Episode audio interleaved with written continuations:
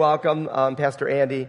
It's an honor to be jumping in here for Pastor Dave so that he can get a last second family vacation. He's got two in college now, so you know how hard that is to get their schedules to match. So this was it. Um, last week I had the privilege of preaching up in uh, Lantana, and it's exciting to see that congregation as the summer is ending and the fall is beginning.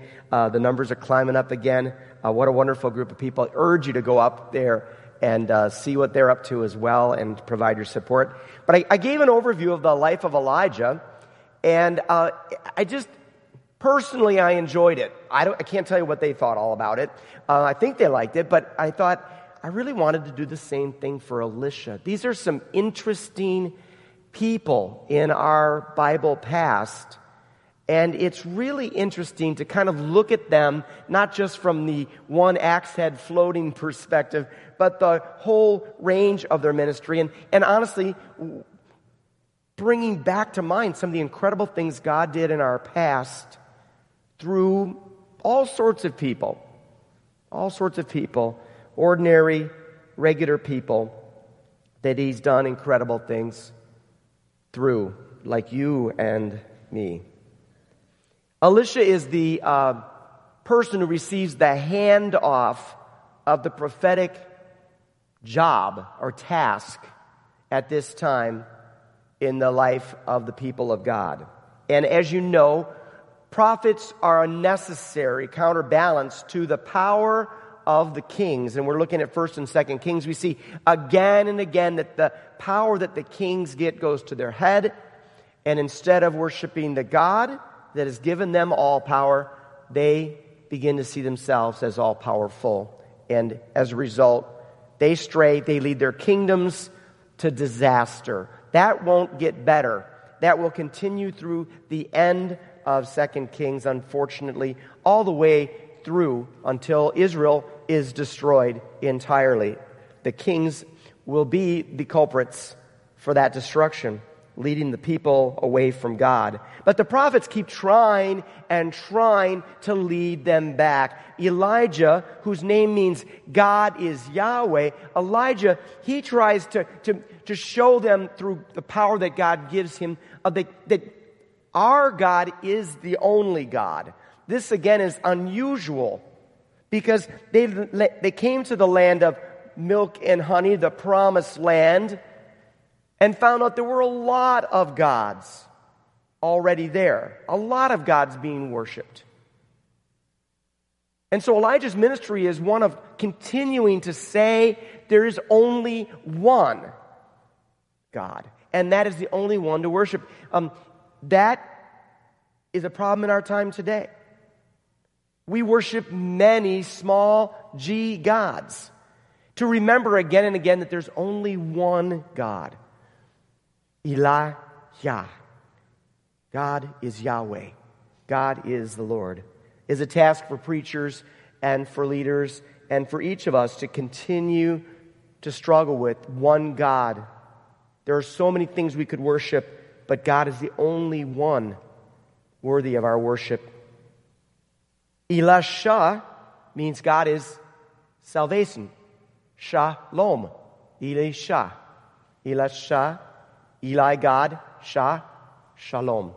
God is salvation. God is peace. God is wholeness. God is um, life, and as we would say, life eternal. There is no other source for that than this God. Elisha takes over for Elijah in, in a very humble way. Uh, Elijah's ready to leave in a very dramatic fashion, says, What can I do for you, Elisha, before I leave? He says, Let me inherit the double portion. The double portion is the symbol for what the oldest son gets. Elisha is saying, Let me stay behind as your oldest son. What a beautiful thought. And, and, and Elijah gives him that double portion and is then uh, taken away in a chariot of fire. Da, da, da, Elijah is one of only two that receive such treatment. Enoch and Elijah don't die first. They pass jail and go right to heaven. Even Jesus has to die, doesn't he? But not Elijah and Enoch. You can ask God when you get there why, but that's his, his deal. And in this moment, we see what an incredibly awesome God we have. And this is a, a gift to Elisha, this dramatic uh, exit to heaven. You know, Elijah is known for fire, bringing the fire down on the sacrifice against the prophets of Baal, uh, bringing the fire down on the companies of soldiers who have come to capture him, and here bringing the fire down to lift him back up. What a way to go. And as he lifts him up, I'm reminded of, of the awesome God we have. At this very moment, we have an incredibly awesome God. At the very top of Mount Baker in Washington, where some of the ladies of the Freedom Challenge are now making their last steps to the top for their summit. They left at 2 in the morning below 40 degrees, raining. After having slept in tents for two nights, they are making their way to the top as we sit here. And each one of them is doing it for a very, very important reason. Never in the history of mankind have we had more people in human slavery than we do right now. And that's wrong and they are climbing so that they can shout from the highest mountaintop Jesus means freedom. Jesus means freedom. They could be here suntanning on the beaches. They could be anywhere relaxing, but instead, right now, they are miserable and tired and maybe even afraid. But that's where they want to be because that's what brings them close to the people who are miserable, terrible, and afraid, caught in human trafficking. They are in solidarity, they are in unity with them, and they are doing it in the name of God. Our God is an awesome God. An awesome God that can inspire people to do what those ladies are doing now, to do what we never think we're capable of doing, to struggle and strive for the good things, the right things. Elijah is rewarded for his struggle. He is lifted up. And Elisha's eyes are lifted up. And eyes, our eyes can be lifted up today too, to the top of Mount Baker and even higher to the awesome God who inspires us to take up the cause, whatever cause God is calling us to for his people his children.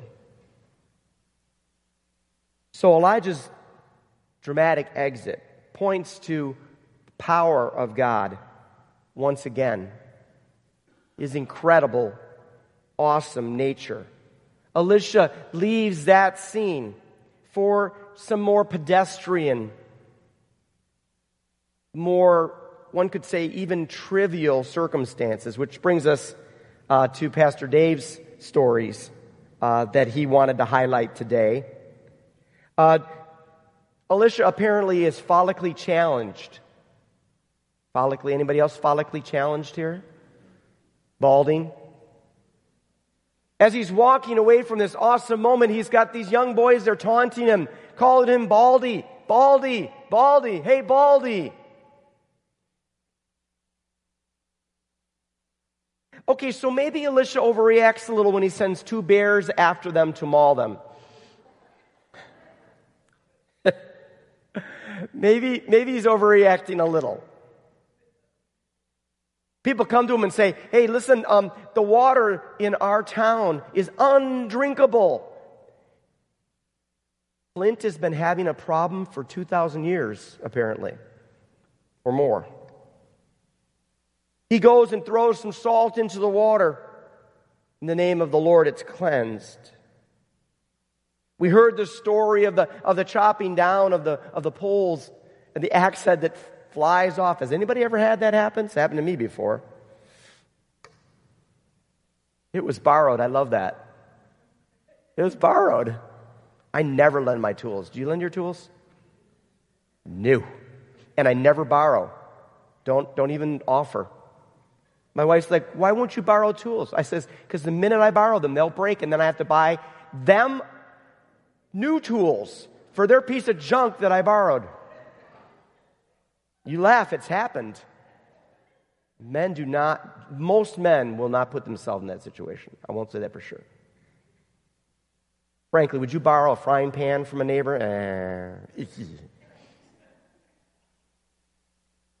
Seems like kind of small stuff after a chariot of fire, an axe head, uh, mauling bears, uh, salt in the water. Um, I think that the point is that God is with Elisha, even in the small stuff, the little stuff. Quite honestly, the trivial we could have done without stuff. But then, what's more trivial than a baby born in a manger in Bethlehem?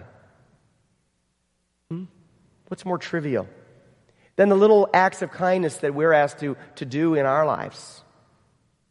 Every day, maybe even this morning. What's more trivial than a few things a church in Boca Raton may have done over the weekend? And yet, it's in those small things that God shows himself again and again justice, healing, and preventing one an incredibly embarrassing circumstance of not being able to return an axe head.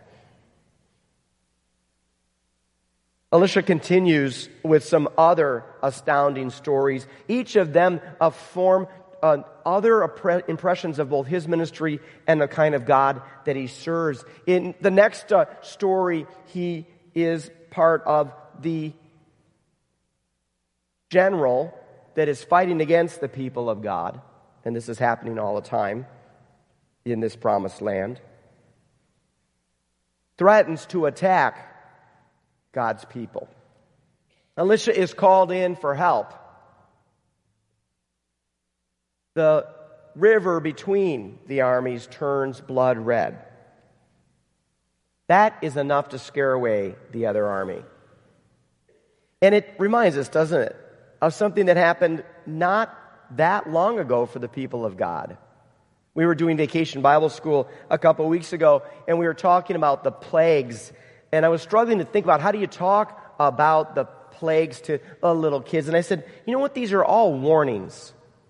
All warnings about how powerful God is. And if you cross God willingly, here's the price you'll pay the sea turning red is a reminder of when the Nile River was turned red. Part of the reason why the people of God were eventually set free. God is faithful. He did it then, He did it for Elisha again to remind the people of their past. And, and He will keep doing it. He will keep being faithful to us. Been praying a lot for a million refugees in the southern tip of Bangladesh. A million refugees. In the last three years, a million people have fled Myanmar, formerly Burma. A million have fled for their lives. They have not fled for economic reasons because they have fled to a place with no economy. They have fled to what is essentially a wasteland. The only reason they've gone is because it's not safe to be home anymore. Their villages have been systematically attacked. It's a religious and national issue. Myanmar is run by Buddhist nationalists. And unless you think that Buddhism is only about Om and peace, all religions can go the wrong way. They've attacked the Muslim, long time Rohingya people who've lived in that area and they have fled for their lives. There is a million of them. And I've had the privilege and the horror of walking through one of their camps and seeing people who left with their clothes on their backs, trying to make a life for themselves in shacks that are piled one on top of another as far, and I'm not kidding, as the eye can see. Susan and I stood up on top of a hill and looked, and we could not see the end of the camp in any direction. One million people. What can you do for one million people? Well, one thing for sure, is you can make sure that you pray to God for them. And we're so excited that the ministry we're involved with that is indeed the reason Dina from our church is climbing today is going to be putting in a ministry and one of the first Christian ministries in that camp. It's going to be remarkable.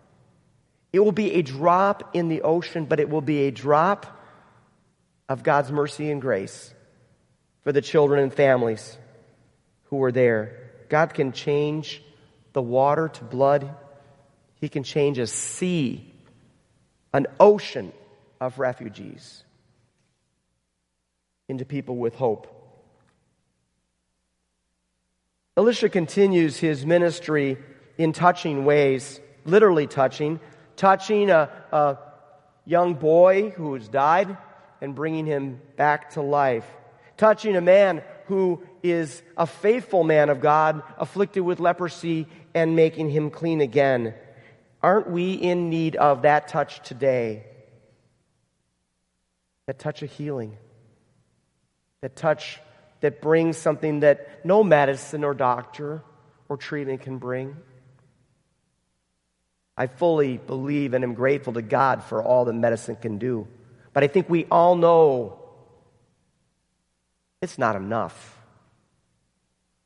We need healing here. Indeed, we need that more than anything else. I've said many times, we will not all be cured when we turn to God, but we will all be healed when we turn to God. Elisha shares a God of healing in a powerful way. And as a pastor, every once in a while, I get invited to share that power of healing in a powerful way. A while back, I was called to go to a hospital room late at night. A young couple had prematurely delivered a child, stillborn. And they asked if I could baptize that baby. Can you imagine my drive over? I don't know these people at all. I don't know how they're going to be when I walk in the room. How might you be when a minister of God walks into the room and you're gazing at the tiny little figure of the baby that never got to be? How do you think you might feel about God at that moment? I wasn't sure if I should be ready to duck or not when I walked in the room. It would be so easy for them to blame God, wouldn't it? blame God. And I could hardly blame them if they did. But I walked into that room and was astounded to be greeted with three sets of smiles. The mother's smile. I thought, well, maybe she's being polite. The father's smile. That was the one I was more worried about. Because when you are grieving, who knows where that will take you in emotions? And then the smile, the biggest of all, the nurse. The nurse who had to be with them through that whole process. We washed that baby in the waters of holy baptism and said aloud what was always true God has your child, and He'll never let go. They have a long way of grieving ahead. And that baby is with God and not with them. But I feel that by the grace of God, some healing took place. A little. A start. What a blessing that we can be because of the God we have, the God of healing. Today we are going to be blessing our teachers as they get started on a year. Um, anybody been a teacher? Anybody still a teacher? I don't know if there's a harder job. Hmm? I mean, really. And, and, and the few times that I've taught, I've thought about how exhausting it really is. And how you can really um, be just um, trying to get to the bell for the class to finish for one hour. And, and how you can just be trying to get to the end of the day, trying to get to the end of the week, trying to get to the end of the semester. And even as they start today, there will be some of them thinking, How will I make it to the end of the year? People of God were experiencing a famine in Elisha's time. The oil was running out. We've heard this story before in Elisha's stories as well. The oil was running out. Elisha said, Everybody get your empty jugs together. We got one that's got a little bit left in it. We're going to start pouring and see how we can share it. And they poured and they poured and they poured and they poured and they found out something incredible. All of the jars were full when they were done because that's the way God works. I've often heard people say what a great thing it is when someone can see that a glass is not half empty, but half full. Christians see the glass running over. We see it running over. Our friends don't. Our kids don't. But we do. We see the glass no matter what is going on in our lives, and we say, God is going to overflow it. God is going to come into this situation, this sickness, this confusion, this relationship, this problem, and God is going to pour so much in that we will be embarrassed by the mess of blessings He makes. Elisha shows us that. God's blessings overflowing. I picked this theme uh, months ago because I was, um, sorry to say, a Game of Thrones fan. Um, it turned out very few of you were. My wife has pointed out that maybe it wasn't the best show for a pastor to, to watch, so forgive me for that. I admit there's some, yeah. It was really cool, though. Our chair back here. Anybody that didn't see the first 15 minutes of the Battle of Winterfell, I don't even know. You don't know what you're missing. 15 minutes of sheer anxiety as the good people are waiting in the castle to be attacked by the bad people. I'll just keep it real simple. And as they looked out there, they wondered. Every character wondered what's going to be the outcome of this battle. Most of them quite certain they would not see the end of it alive. Elisha's gathered with uh,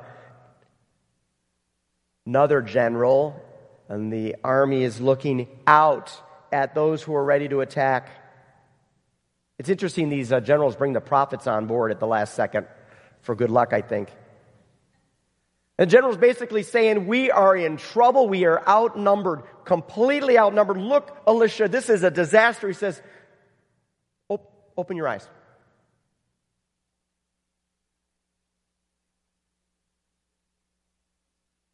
And then, to the surprise of the general, he sees. He sees out there all the enemies. But then, surrounding all the enemies, the hosts of the armies of God only seen by eyes of faith, only seen by those who trust that God is with us in every battle. Look, he says, those who are with us are more than those who are against us. Those who are with us are more than those who are against us. What a powerful message for us today as we face incredible challenges personally, as a country, as a world. Challenges that seem far beyond our ability to meet. But we're told through this story God is with us. And those who are with us are greater than those who are against us. God is victorious in that battle and every battle. Dina's going to make it to the top. Our teachers are going to make it to the end of the year, most of them. The Rohingyas in faraway Bangladesh will be blessed. Friends will receive healing.